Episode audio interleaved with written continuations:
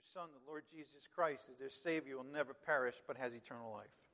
Father, today we also want to pray for uh, all of the all the folks in the, in the body of Christ who are going through difficult times, Father.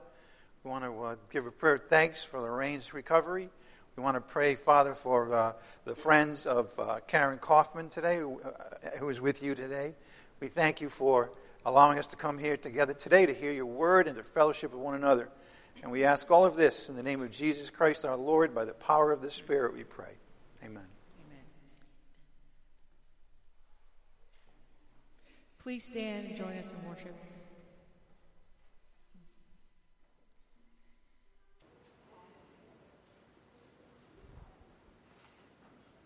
Good morning again, everyone. You know, every time we sing that song, Just a Closer Walk, at some point when we're singing, I don't want to just start dancing the foxtrot. Because that's, it's, well, you laugh, but it's actually, that's the, uh, it's easy. One of the easiest things to dance to is that steady beat, one, two, one, two. Well, welcome again. I have a few announcements this morning, just a few before we get started today. Um, this month we are featuring and hoping that you check out the ministry, Grace Bible Church Pakistan. This is a picture of them and their young, some of, it's a small number of their young people.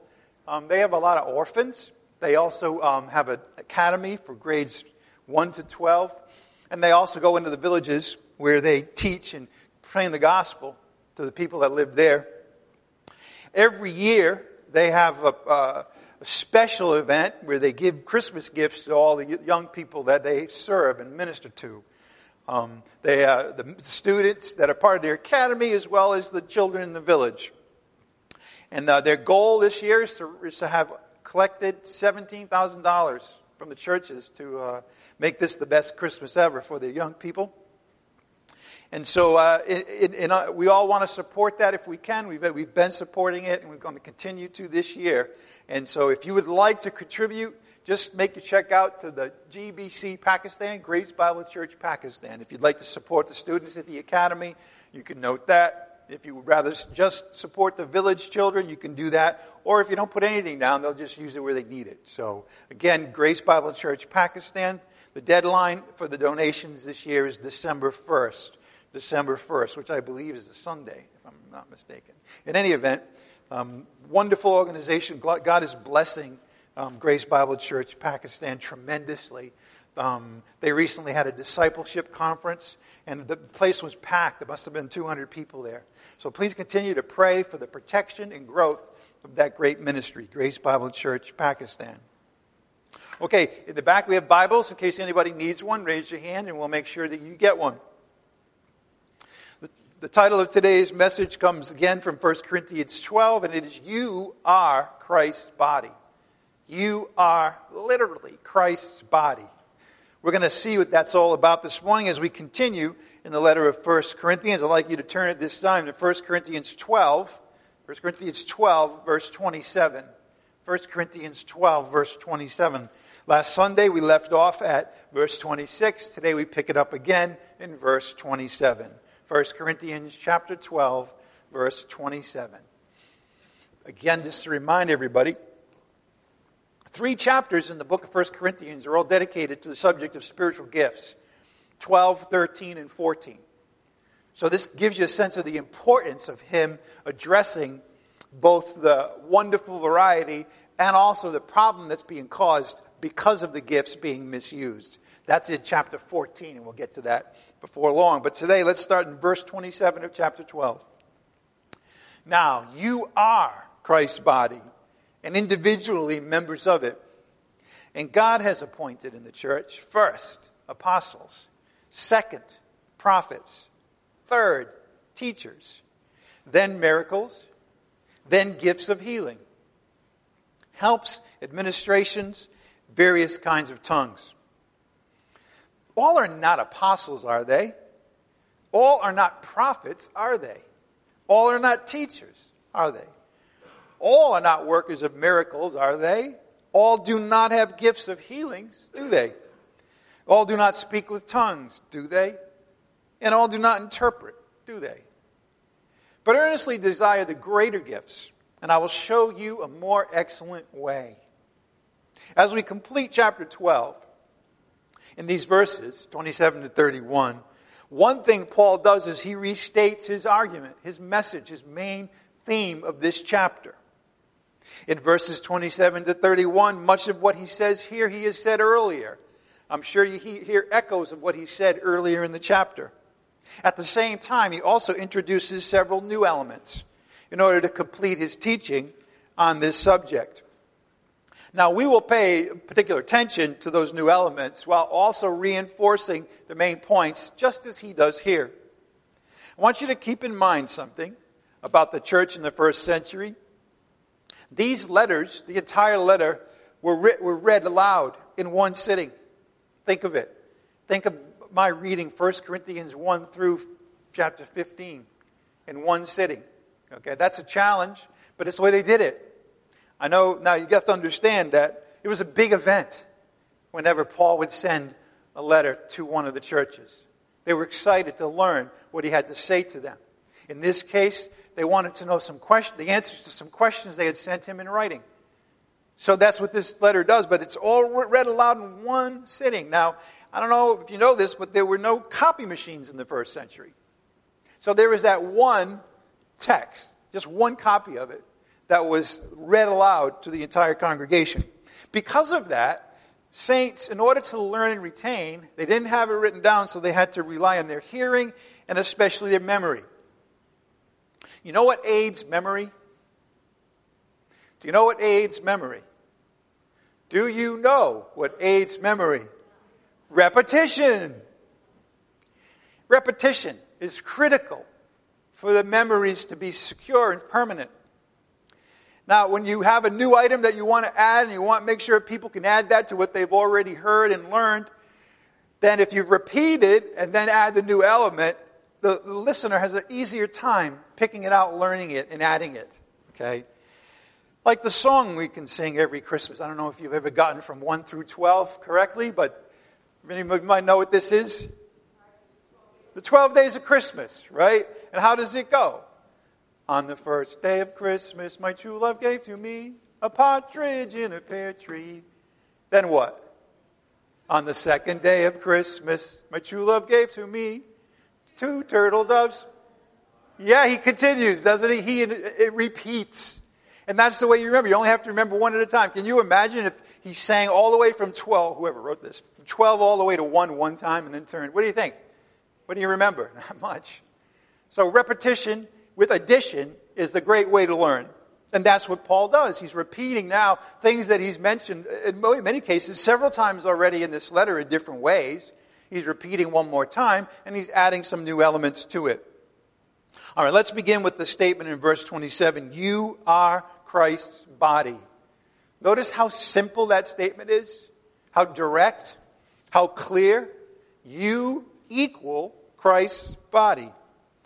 Well, we've seen that Paul in verses twelve to twenty-six picked up a, and brought to them a metaphor. Remember, a metaphor is something that you understand being related to something new, right? People understood the human body. I mean, all of us to some extent understand the human body because all of us have one. So he took something they were familiar with to teach them something they were missing about the church. But it was a metaphor. He would say, just as this is true of the body, so this is true of the saints. Okay? So, in verse twenty-seven, though, he does something different. He dispenses with the metaphor and he comes right out and says it. He equates the saints with the body of Christ. You are Christ's body. You are the body of Christ. I want you to go back to verse twelve of chapter twelve. First Corinthians twelve twelve, twelve, twelve. For even as the body is one, the human body now, it has many members, and all the members of the body, hands and feet, eyes and ears, all the members of the body, though they are many, are one body. So also is Christ. Notice the so also. Even as, so also. See, that's the language of metaphor. Just as you look at the human body and you understand there's many members of the body, but they're all one body, in the same way, that's the way Christ is. Now, that would be a hint, an inference, right? That that since we are members in the in the body, that there would be a connection between what we are doing together and Christ. So he gets us part of the way there. But going back to verse twenty-seven, he no longer says, just as the body, so that. Notice he says directly, plainly, what he only inferred earlier in the chapter. He states plainly here that the saints are Christ's body. You can't miss it.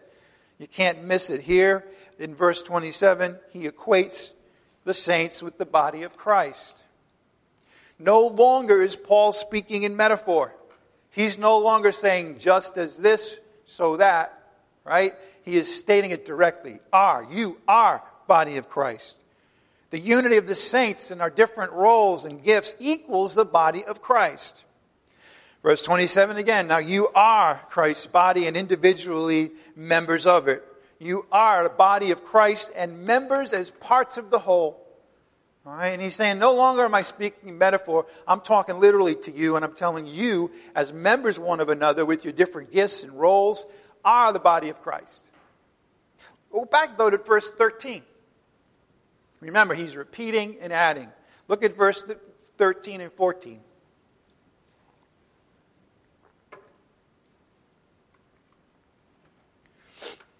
Verse thirteen, for by one Spirit we were all baptized into one body, whether Jews or Greeks, whether slaves or free, and we were all made to drink of one Spirit. This is talking about the baptism by the Spirit into Christ, and also drinking of the one Spirit is the indwelling of the Spirit. He's teaching two tremendous truths about what happened to us in relationship with the Spirit when we believed in Christ. We were baptized into one body, and we were all made to drink of one Spirit. For the body is not one member, but many. But I want you to notice in verses three to four, thirteen to fourteen, Christ is not yet mentioned. Here, the agent of all this is who? The Holy Spirit, exactly. And we're told that the saints are placed into one body, but not yet is he revealing the fact that the body we're all members of and placed into is the body of Christ. But that's exactly what we're told in verse twenty-seven. Now you are Christ's body and individually members of it as parts of the whole. Okay, with that new revelation now, what is it? That you literally are the body of Christ. Paul goes back. See how he's going? He'll go back here to the main subject of actually chapters twelve, thirteen, and fourteen. The spirituals. Now I put it that way because first of all, the Greek doesn't have gifts. When he talks about spiritual gifts, it just says spirituals. But the other reason I'm, I'm using that term more generally is because now, for the first time, Paul is going to speak about gifted men. He's, in other words, it's not, no longer is it just the gifts he's talking about, but he's turning also and saying the men with the gifts. So that's an adding on, uh, and that's what the word, why I want to use the word spirituals as it is translated directly from the Greek in order to see what he's returning to. Look at verse twenty-eight. I want you to notice for the first time in this chapter, he talks about men who are gifted and are appointed. Notice, God has appointed. Who is appointed? God is appointed in the church. First, apostles. They're, they're first, foremost, sent by, before anybody else. And then second, prophets. These are in a rank order here. We didn't see that before, but this is what he's doing here. He's giving a rank order uh, of priority and a certain extent of importance. First, apostles. Second, prophets. Third, teachers. Then he dispenses with the numbering system, right? Then, miracles. Miracles is still, still separated as its own thing where a focus is on it. Same thing with gifts of healings, then gifts of healings. And then he dispenses with any modifier and just states the last three. Plainly helps, administrations, various kinds of tongues. Now, in verses eight to eleven, we heard something similar. But there it was the Holy Spirit that was the one who is distributing the gifts. Go back to verse eight. First Corinthians twelve eight. I want you to notice some differences with that and with verse twenty-eight between the two, but we'll get to that. First Corinthians twelve, eight to eleven. For to one is given the word of wisdom through the Spirit, and to another the word of knowledge according to the same Spirit, to another faith by the same Spirit, and to another gifts of healing by the one Spirit. Now, so far, that's the first one that he repeats in verse twenty-eight. In verse twenty-eight, he doesn't talk about the word of wisdom. He doesn't talk about the word of knowledge. And he doesn't talk about faith. The first thing that is repeated in verse twenty-eight is gifts of healing by the one Spirit, to another the effecting of miracles. That's, that's in both. And to another prophecy. Yep, that's in both. And to another the distinguishing of spirits. That's not in verse twenty-eight. And to another, various kinds of tongues. That's in there. And to another, the interpretation of tongues. He doesn't mention that in verse twenty-eight. But one and the same Spirit works all these things, distributing to each one individually, just as he wills. Notice in verse eleven, what does the Spirit do? He distributes to each one individually, just as he wills. In other words, he, he, dis, he distributes a gift to each individual member according to his desire and plan for them. The Spirit is the agent, and he's distributing the gifts. So that what we learn here is that the Spirit distributes the gifts. In other words, here's yours, here's yours, here's yours. But then God the Father appoints people. So in other words, somebody who has a gift, a communication gift, has that gift. But then you have to wait until God appoints you to exercise the gift in the way that he has decided he wants you to exercise it. Those are two separate things. And notice they're two members of the Trinity who are doing their own role. It's amazing that the, the Trinity itself is willing to have roles assigned to each person. And yet, so many individuals in the church don't want to make it all part of a team effort. They want to be solo artists, right? But God isn't. God is a team. All right. Back to verse twenty-eight. God has appointed in the church first, apostles. Second, prophets. Third, teachers. Fourth, no, not fourth. Then miracles, no numbering anymore. Then gifts of healing, helps, administrations, and various kinds of tongues. I hope you can see here already that he's placing them in an order. And that is first and foremost the apostles. But for all, if there's no apostle, there's no written word of God ultimately, right? It's the apostles that reveal the word of God. They also, Paul in particular, revealed the gospel that was revealed to him by the Lord Jesus Christ directly. That has to be first. Now, today we don't have apostles. But today what's first is the evangelist.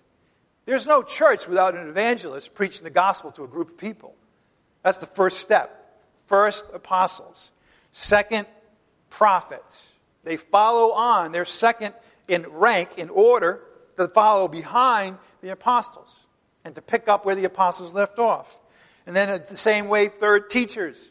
They pick up where the prophets leave off. Can you see how that is? It's a rank, order. Apostles, then prophets, then teachers. And that's the way, as it were, that God sent them to the congregation. First, the apostles came. We see that with, with Paul's mission activity in the book of Acts, when he was going from location to location preaching the gospel. And then when he then he taught for a little while, and then he left. Well, the people still need the word of God when he leaves. And so that there would be the prophets that would be in place to, to give more of the revelation that would, that would follow on after what Paul had given them. And then once the prophets have done that, now you need to take that body of teaching and then have it repeated, applied, and that's the teacher's role. See how, how it's wonderful how God puts this together in a certain order. Okay. God has made his appointments in order of priority. Who did it? God did it. Did the church do it? No. No, God did it. Did somebody's wife do it? No, God did it. I'm kidding. Only a little.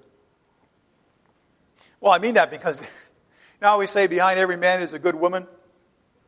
Well, oftentimes behind every man there's an uh, ambitious woman. And so very time, many times the woman would be the one whispering in the ear saying, you know what, you could do this better than the pastor.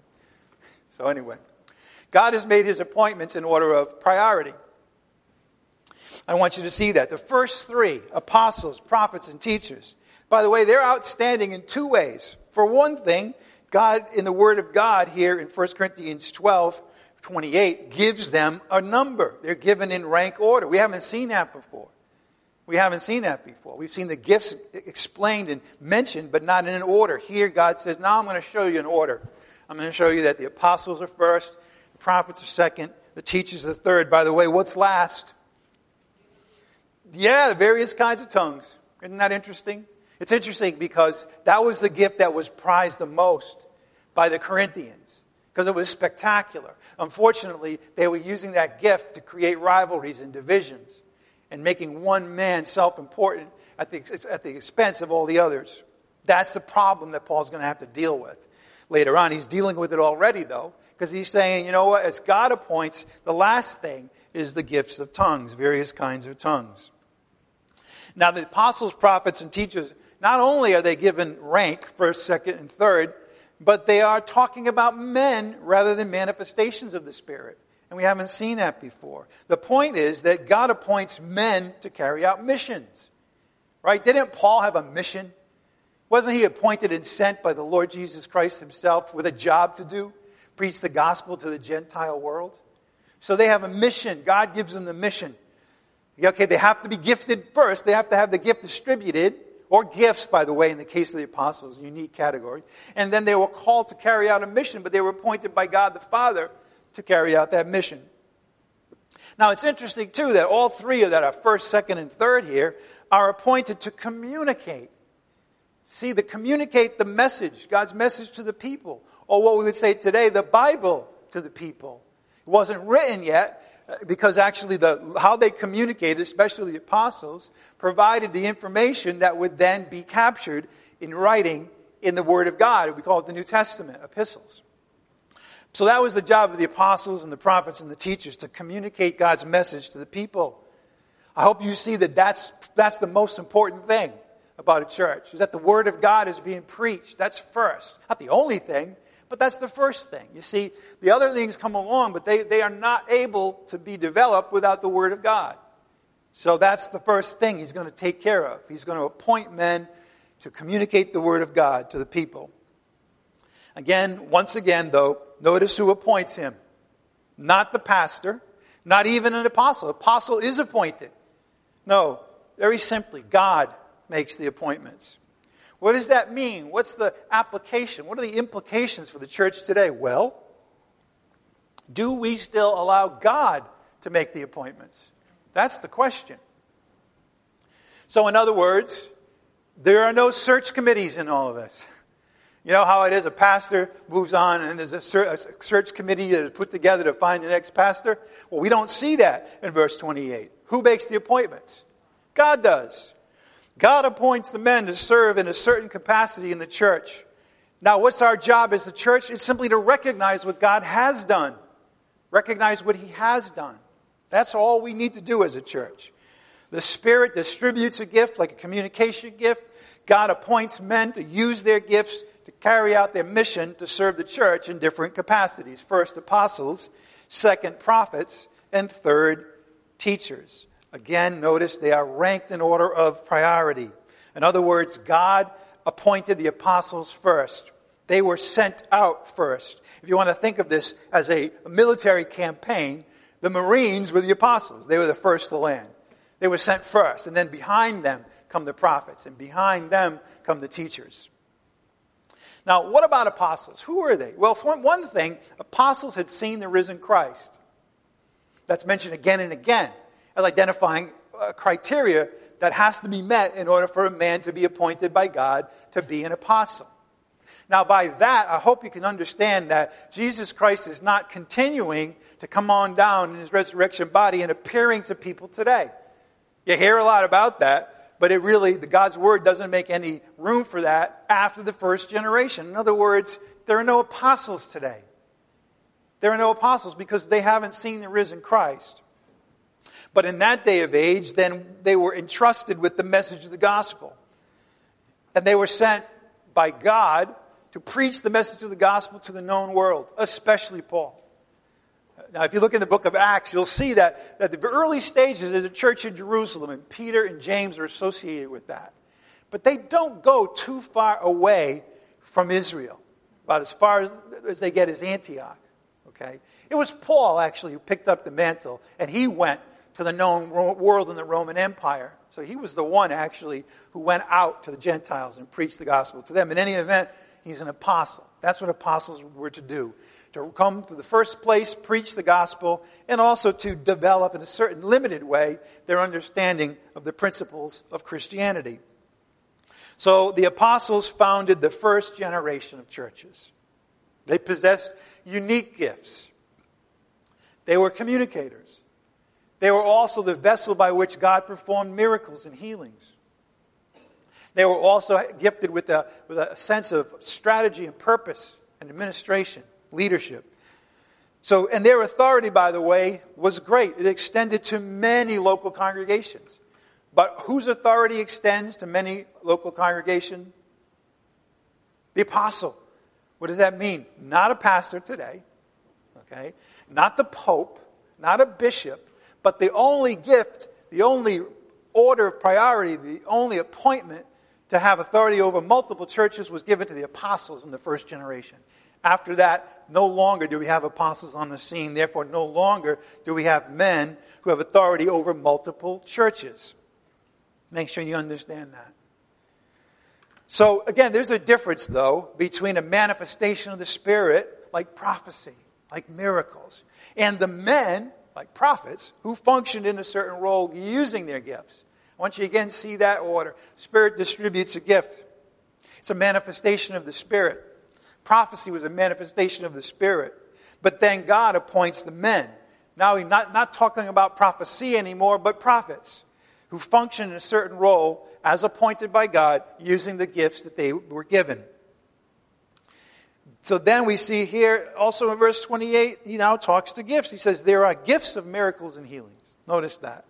He doesn't say there are men of miracles or there are faith healers. He said there's a gift.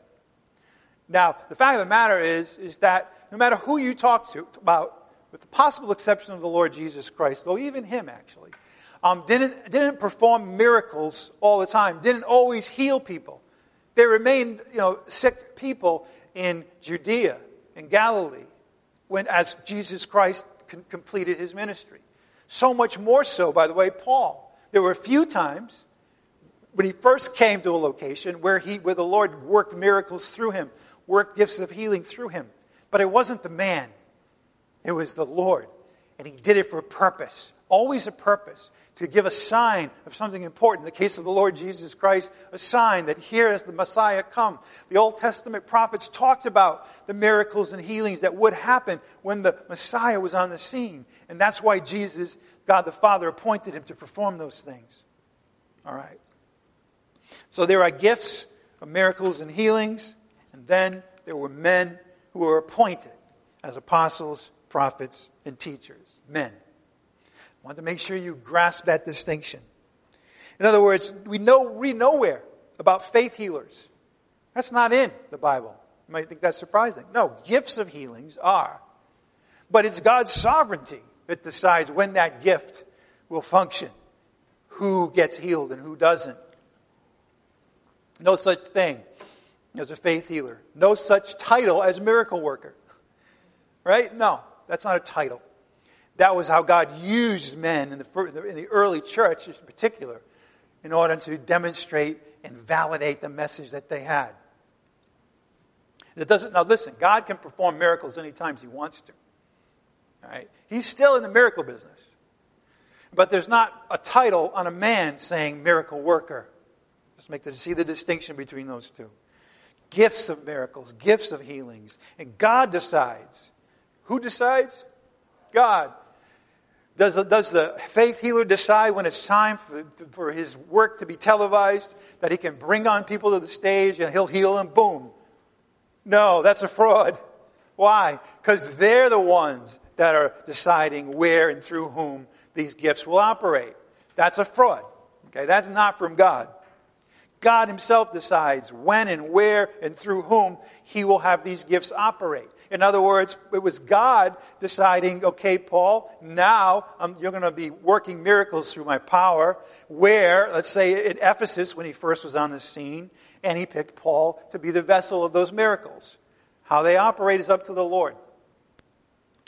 Well, that's interesting because, you know, in any culture like ours, like Corinth, that rewards self-promotion, the focus will be on the man, right? That's part and parcel of how our culture operates. We glorify individuals. We want people to compete for who's the best at this and who's the best at that. But there's no place for that in the church. Why? Because God's focus is not on promoting and glorifying a man. His focus is on having those gifts in operation to build up the church. That's what he wants to do. Now, I want you to think about this too. That what, there are two offices that are mentioned in the New Testament that are not mentioned here. What are they? Deacons and elders. Isn't that interesting? Here he is talking about God appointing people, and he doesn't mention elders, and he doesn't mention deacons. Now, why would that be? I'll tell you why. It's because elders and deacons are appointed by men. They're appointed by men. I want you to see this. Please go to Titus chapter one, verse five. They are appointed by men. Titus appointed elders. But God is the one who appoints apostles and prophets and teachers. Notice Titus one five. For this reason I left you in Crete, that you would set in order what remains and appoint elders in every city as I directed you. Here, Titus appointed elders, a man. Under the direction of Paul, a man. But God appointed apostles, prophets, and teachers. I want you to see that distinction. It doesn't mean that men don't appoint people, but it depends on the office. In other words, elders and deacons are not the communicators, right? They are there to, to, to basically be leaders in the church, taking care of all the wonderful things that, that Steve and, and Mark and uh, Jack take care of here, okay? But the communication gifts God reserves for his own appointment. I want you to see that in operation again. Ephesians chapter four. Whoops. There it is. Ephesians four, verse eleven. Ephesians four, verse eleven. A lot of, you know, we teach this passage when we teach spiritual gifts, but I want you to see a distinction here. Okay? We're going to see what is here and who gives what is here. All right? Ephesians four eleven. Notice this. And he, and he gave some as apostles. By the way, he here is the Lord Jesus Christ.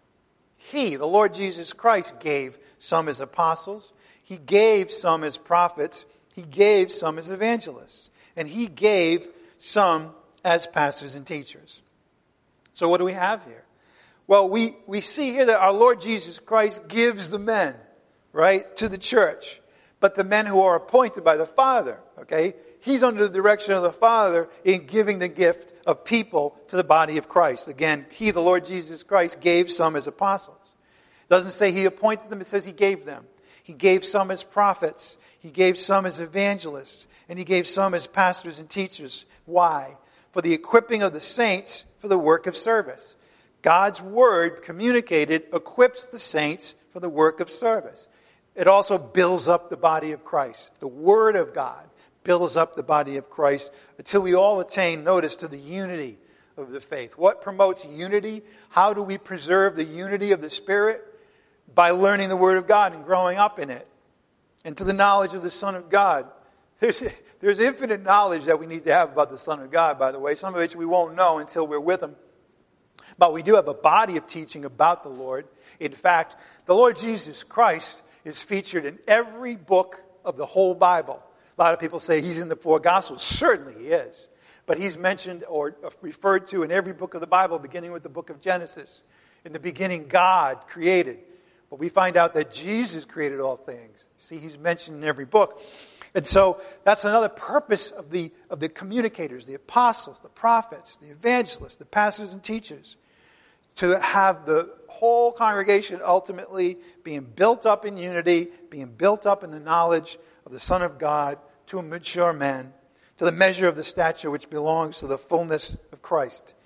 Look at how lofty the, the goal, the design of the church under the teachings is. The measure of the stature which belongs to the fullness of Christ.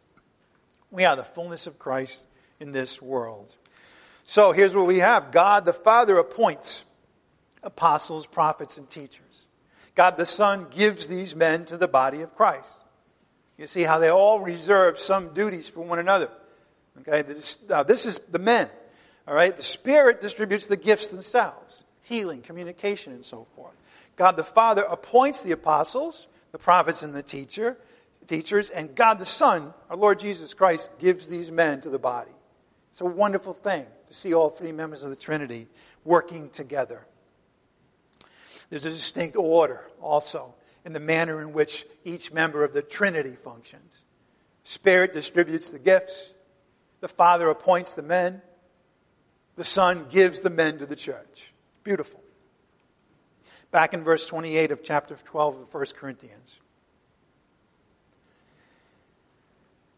And God has appointed in the church, first apostles, second prophets, third teachers, then miracles, then gifts of healings, helps, administrations, various kinds of tongues. What comes first?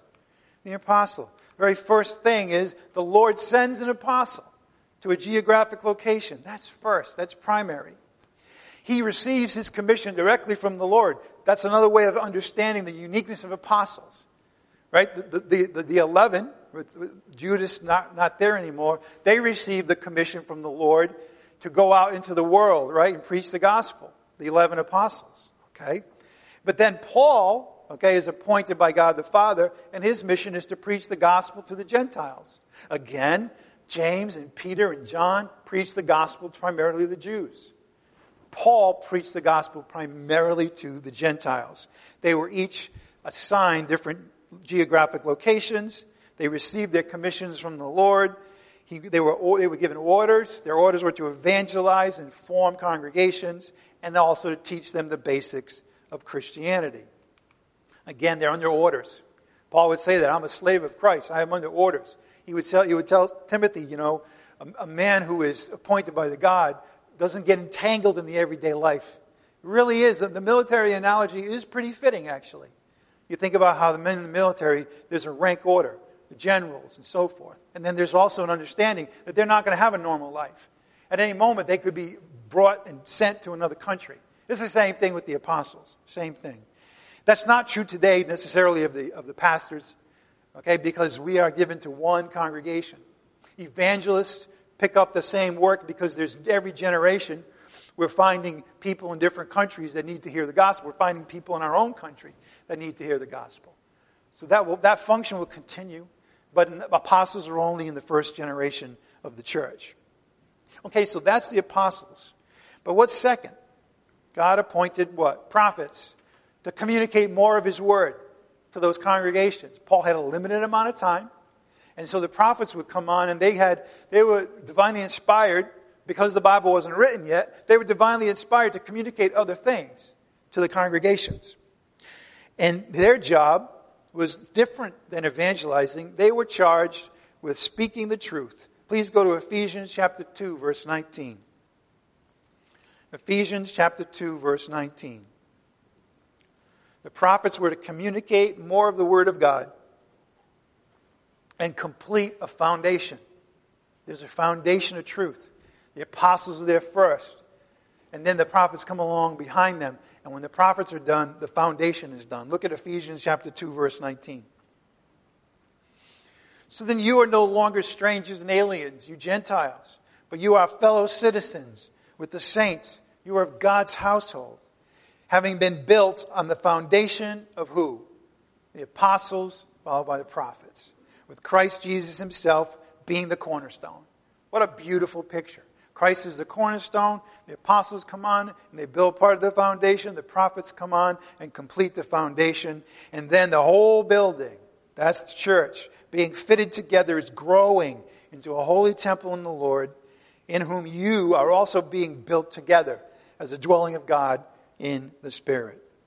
Then the third thing that would happen, back in verse twenty-eight of chapter twelve, if you go back there one more time, you know, every time, every week, you see the same thing, right? I'll be in a passage, I'll go back, I'll go out to another passage, come back. Go out, come back. I don't know if you have the holy ribbon. Let me see if I have the holy ribbon. I think I do. Come on. There. You know, you can keep the holy ribbon on First Corinthians twelve twenty-eight, and then you can go somewhere else, and then you have the holy ribbon to come back and be there where you need to be again. Anyway, just a little tip. Now, you should see me. I, I have bookmarks, like like ten of them when I'm studying, you know, because, oh, that's good. That's from a nice lexicon. Oh, I want that. That's from a, this is from a, a commentator and so forth. Three Bibles going sometimes, because I want... I'm not bragging. I'm just telling you that this is part of what I do. You know, there's King James. I want to look at that. I want to look at the New American Standard, you know, and so forth. So your job's easy. All you need to do is have one ribbon in one place. That's our passage. And then, in any event, back to First Corinthians twelve twenty-eight. So then, he, whoops, no. So then he appoints, teaches third. Notice, God is appointed in the church. First, apostles. Second, prophets. They complete the foundation. Third, teachers. God makes these appointments in a certain order. What did God appoint teachers to do? He appointed teachers to stand on the foundation. What's the foundation?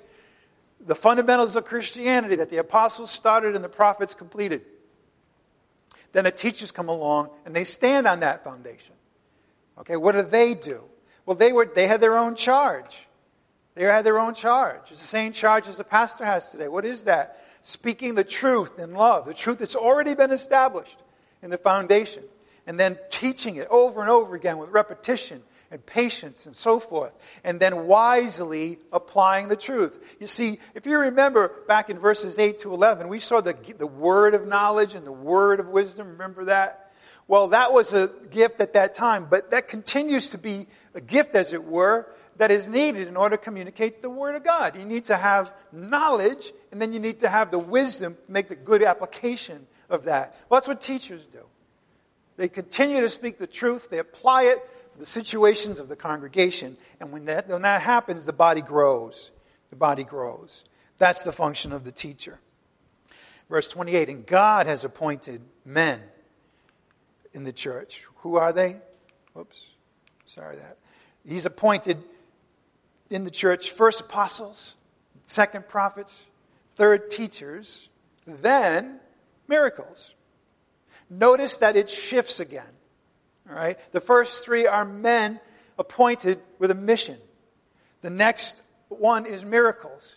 It focuses again on the, on the, on the gift, the manifestation of the Spirit again. First three, men. After that, back to the gifts. All right? Miracles being one of them. There's a shift back from the from the men back to the gifts. That's important to understand. Why? Because it, it separates the first three gifts as, again, being special in a sense, or being the, of absolute importance and value and have to be there. The Word of God must be preached. And so God appoints the men with the mission for that. After that, we're back to the gifts themselves, miracles. Notice about these next two are mir- the gifts of miracles and gifts of healings. By the way, notice they're mentioned in order. See, then, in the Greek, then miracles, then gifts of healings. So they're still given a um, an order, but they don't have a number. Okay, the last three won't have either. They won't be marked as being in a certain order, and they and they are not men. They're, they're gifts. They're not in any order of priority. The last three. Now, today when we think about the gifts, we say, "Oh yeah, apostles." Sure, prophets, I see why they should be next. Third, teachers, I get that. That's all about communicating God's word. But why miracles next? How does that fit? And why is that placed next in the order? Well, here's why. You see, the answer is simple. All right, the gifts of miracles, these miraculous displays of the power of God, are mentioned right after the communicators. Why? Because of why they were ordained by God. He, he, he had miracles and healings that were given, that were ordained to put his stamp on the message of the apostles and the prophets. Right? But those two in particular.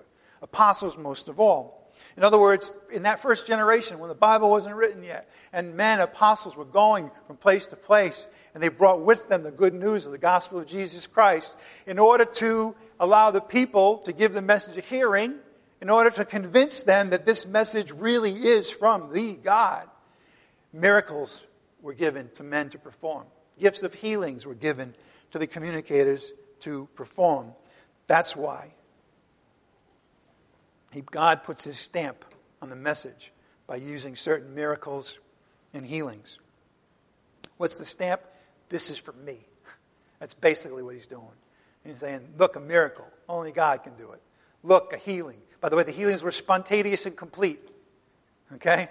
The person didn't have to go to the hospital again a year later for that same disease. You know, you, when you have the mir- so-called miracle healings people today, um, first of all, they have these arcane... You ever notice that most of these things are like, well, I've had this pain in my back for two years. And then, poof, you're healed. Right? Well, maybe he never had the pain. Right? How are we going to know? But in any event, it was spontaneous and complete and clear what it was happening. God ordained those miracles and those healings in order that the people who are hearing the message would understand that this message came from God. They may not accept it, but they know now where it's from. You know, he did the same thing, this idea of miracles, to put his stamp on a message. He did that over again in the Old Testament, you know, when he was bringing new things on. Like when he brought Moses on the scene and he was to bring the message of the law, he had miracles that were performed. God gave him the ability to perform the miracles, the ten plagues in Egypt, parting of the Red Sea, taking a stick upon a rock and water pours out of it. See, those were miracles, but they were there not to entertain. They were there to authenticate God's man, Moses, as the one whom they should listen to. Same thing with Elijah. In other words, when a, when a new wave of revelation comes on the scene, it's marked by miracles. Same thing with the Lord Jesus Christ. He was given authority and power, listen, from his Father. He could do nothing by himself, remember. It was only because in certain situations he was given the authority and the power to perform the healings and miracles that the Father had ordained for him to perform. There are many times where we read in the New Testament that it says he was not able to, to perform many miracles in that town. Okay, but also that he was given for a purpose these miracles and these healings. Look at, let's please look, turn to Matthew chapter four, verse twenty-three. Let's see this in action. Matthew four, twenty-three. Jesus was given the ability by the Father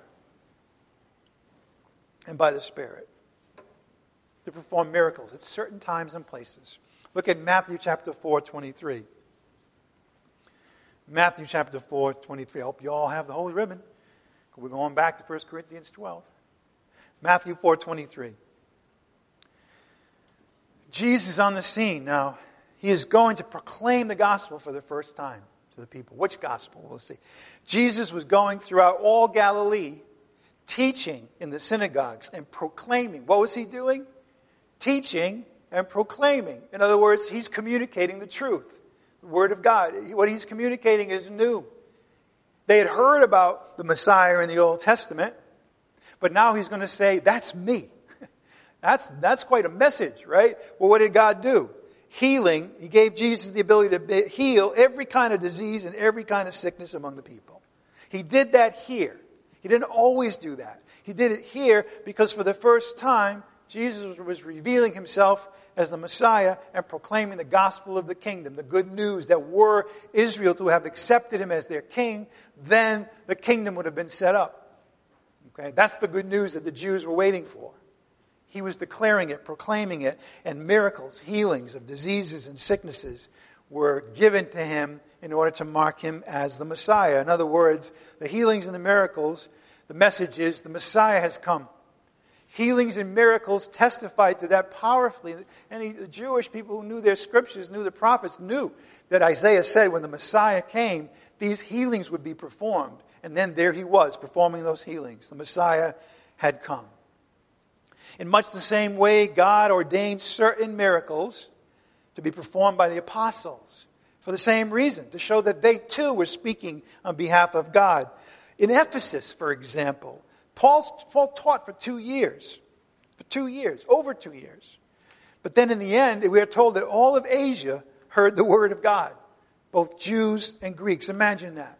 Here's one man teaching in a certain location, Ephesus. He taught both Jews and Gentiles.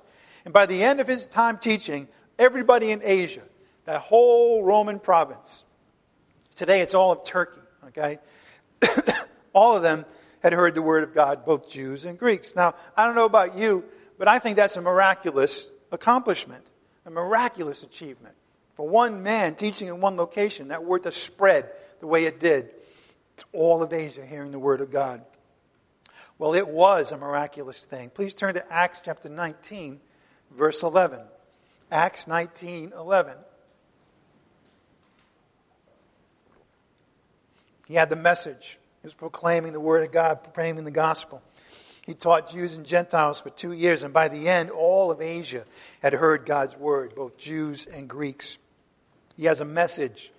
He's in a new location. He's in Ephesus. Nobody had come there before preaching the gospel. He was the first on the scene. He's an apostle.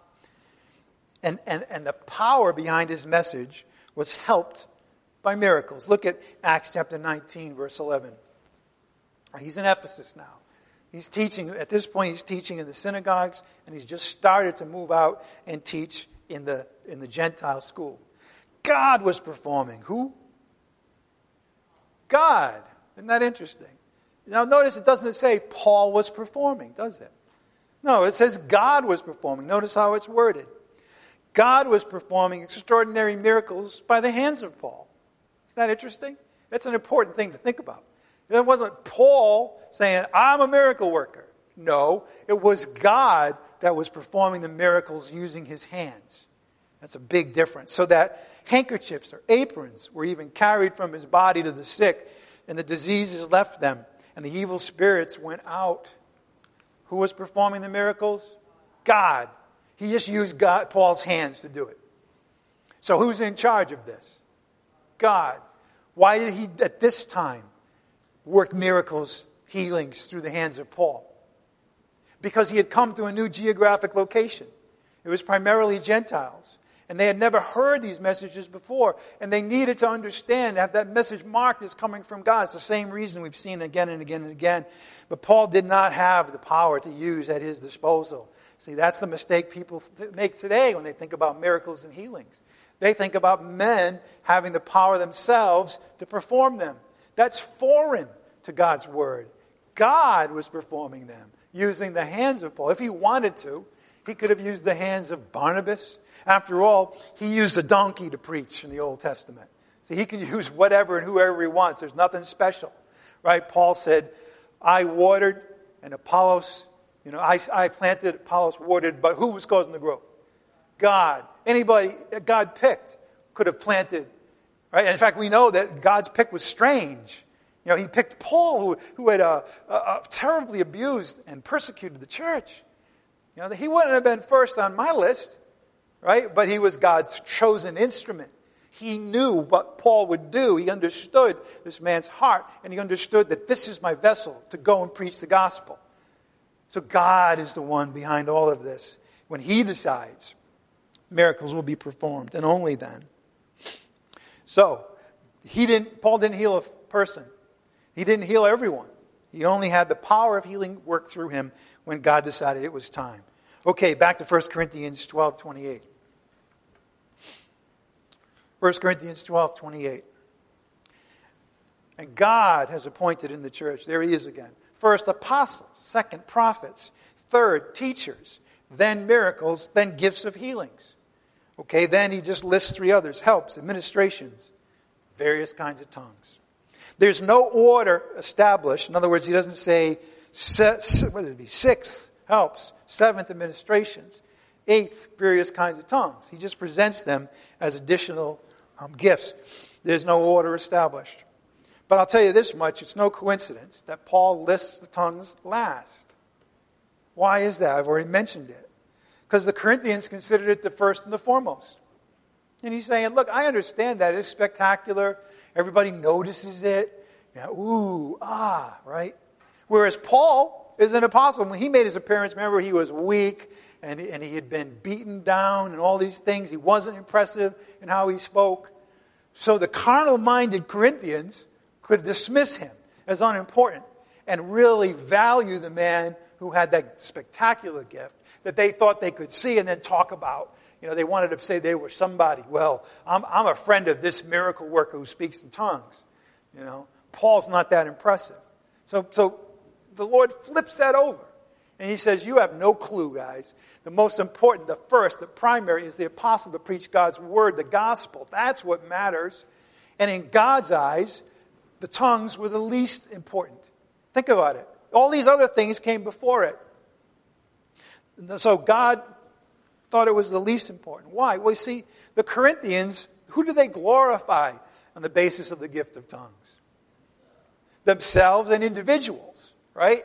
People. They glorified people. But God's not focused on glorifying people at all. You see, he was focused on glorifying the Lord Jesus Christ by building up the body. That was his focus. He could have used anybody to do those gifts. Okay, well, it was important that those gifts were an operation to build up the body. And by the way, this is true today, helps and administrations build up the church. They're absolutely necessary. People have to put themselves in positions where they're serving. People have to have leadership and vision in the church in order for it to grow in an orderly way. And that's what helps and administrations does. Tongues doesn't do any of that.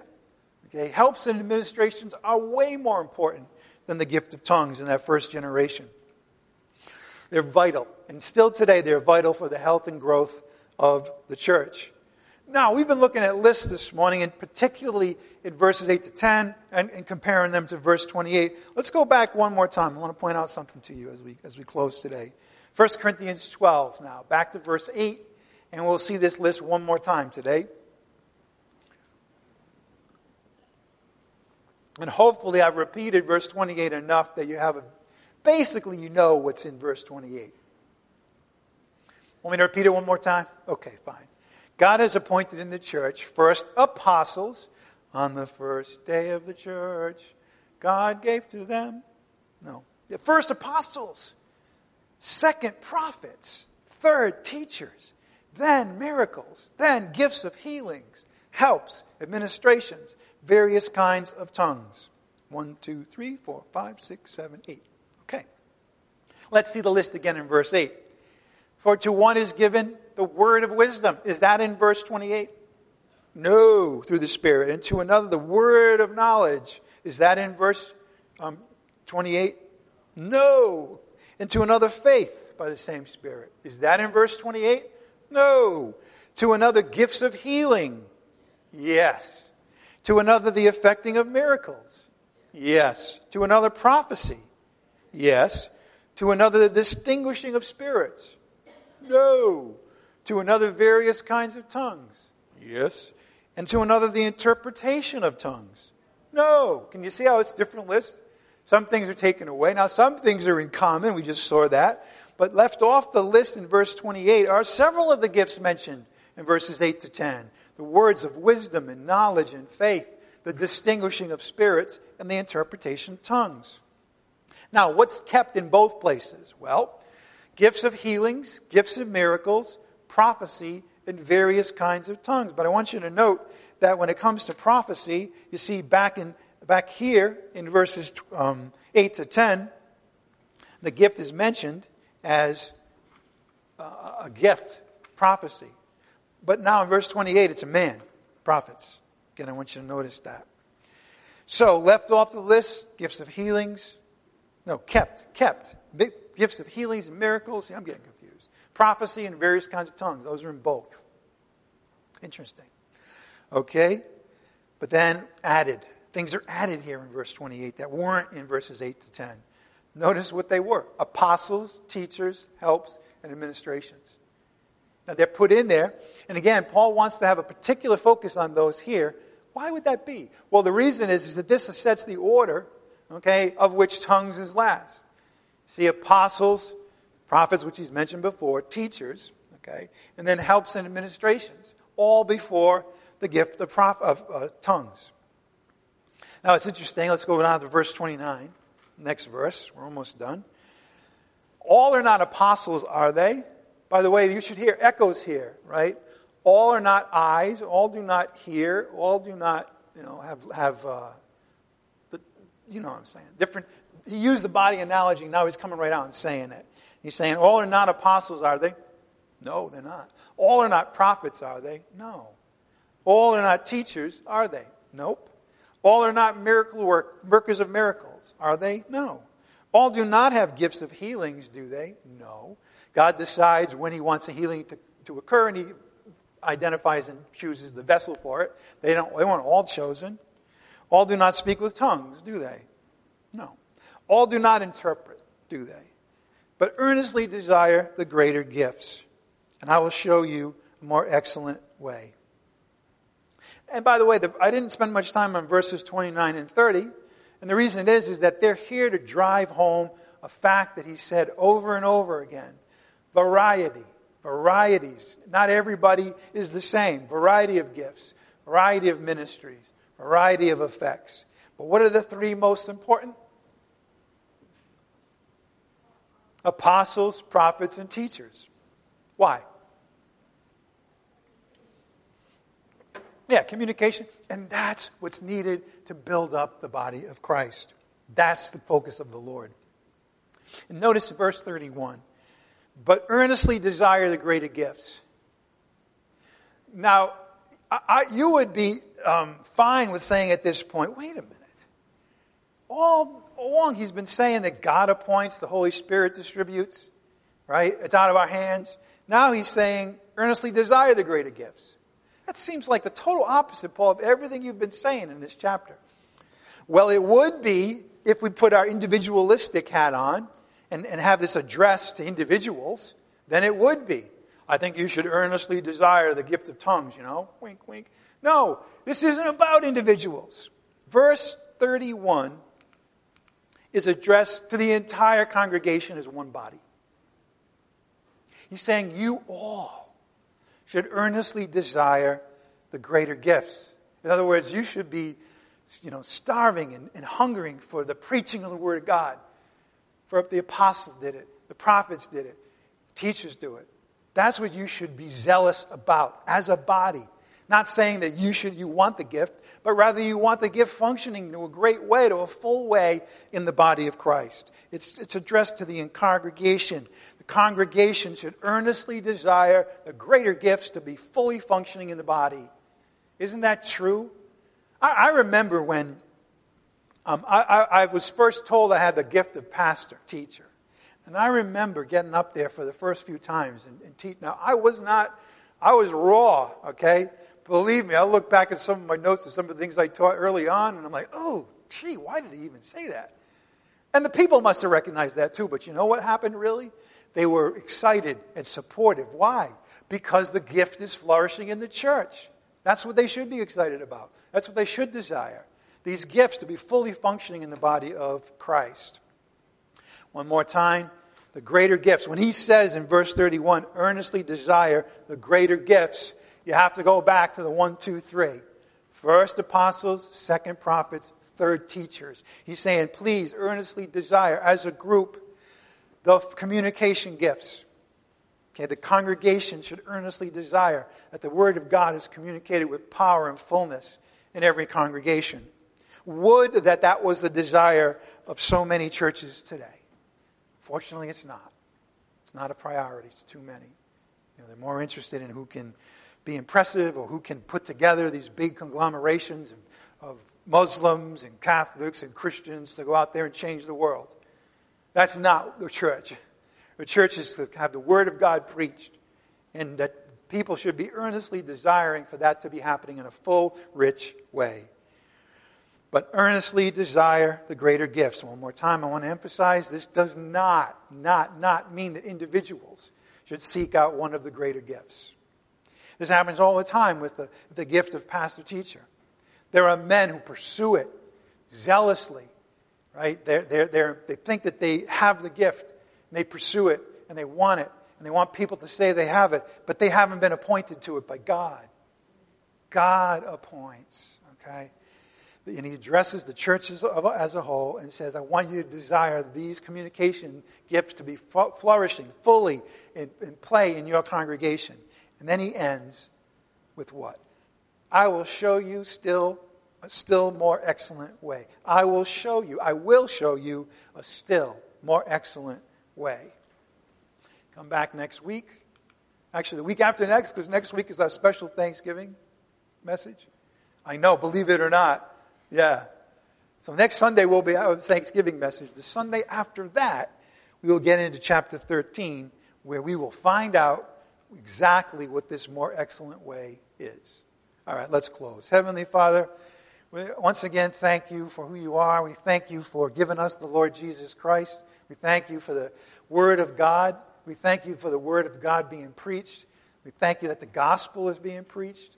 We thank you, Father, that every day you provide for us.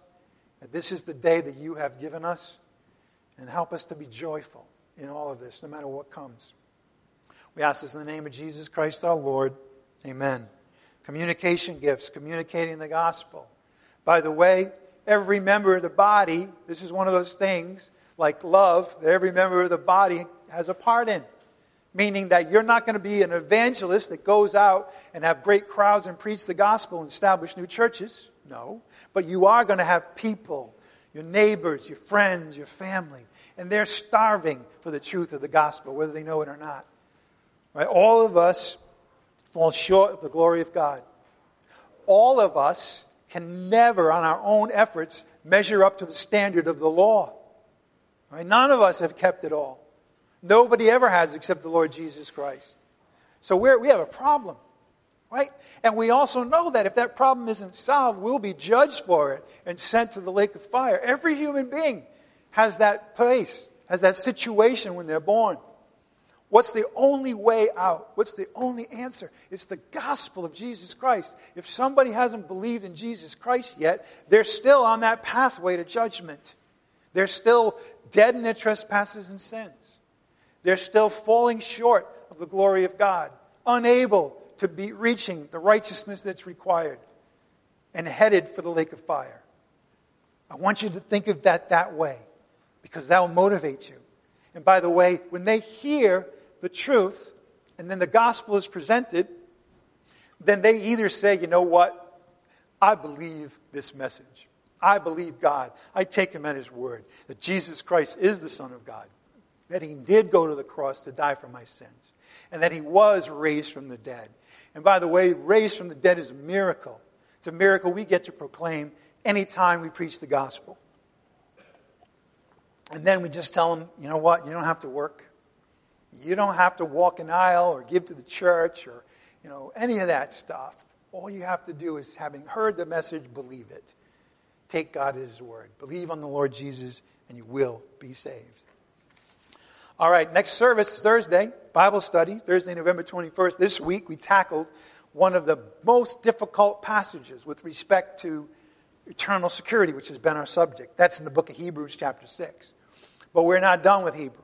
There's one more passage that we're going to take as a problem passage, seemingly calling into question our eternal salvation, and that's in chapter ten of the book of Hebrews. So that's where we'll be on this Thursday. I want you to come because I want you to be able to give a reason for the hope that is within you, the hope of eternal life, the hope of the resurrection body, all of that, okay? And the fact that you can never lose your salvation.